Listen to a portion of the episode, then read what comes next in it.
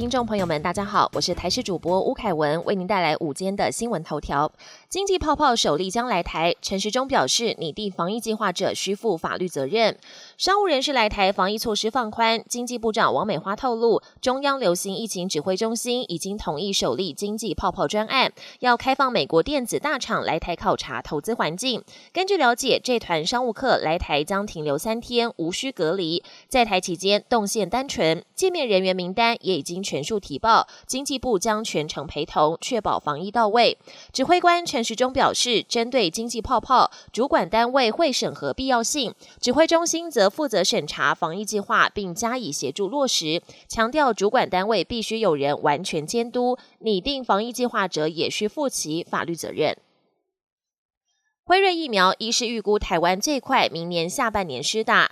美国辉瑞药厂和德国 B N T 新冠疫苗第三期临床试验保护效力达九成，但有受试者却指出，接种疫苗后的副作用像打流感疫苗一样，甚至有人说像严重宿醉。美国有望今年底开打，而国内专家悲观预估，借由 COVAX 平台能拿到的疫苗不多，恐怕只能争取两三百剂，认为台湾最快要等到明年下半年才能施打。但中央流行疫情指挥中心指挥官表示，我国仍有机会透过 COVAX 平台，在明年第一季购得疫苗。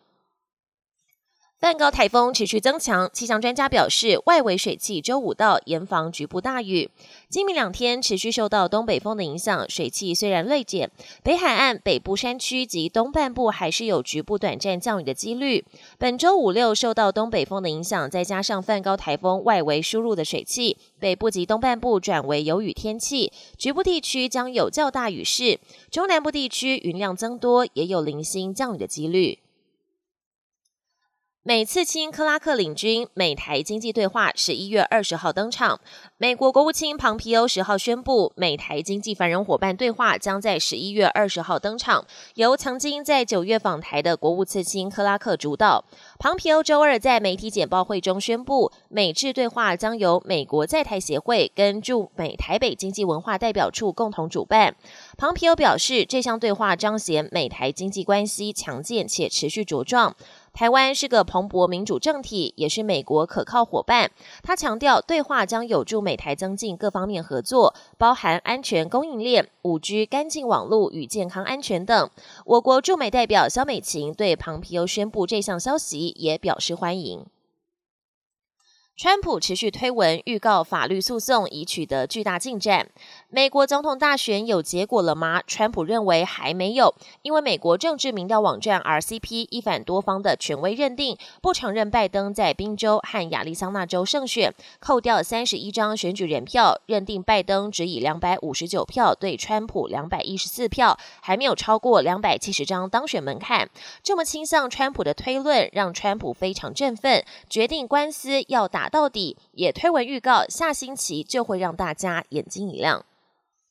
川普拒绝承认败选，全力阻挠政权移交。美国总统川普拒绝承认败选，并针对投票争议进行法律诉讼。外界担心美国的政权移交是否能顺利进行。消息来源表示，川普已经放话，要联邦各机构不要跟拜登团队进行交接事宜。总统当选人拜登表示，不管川普要怎么做，他的团队已经着手进行交接事宜。拜登还表示，川普不承认败选，只会让自己更难堪。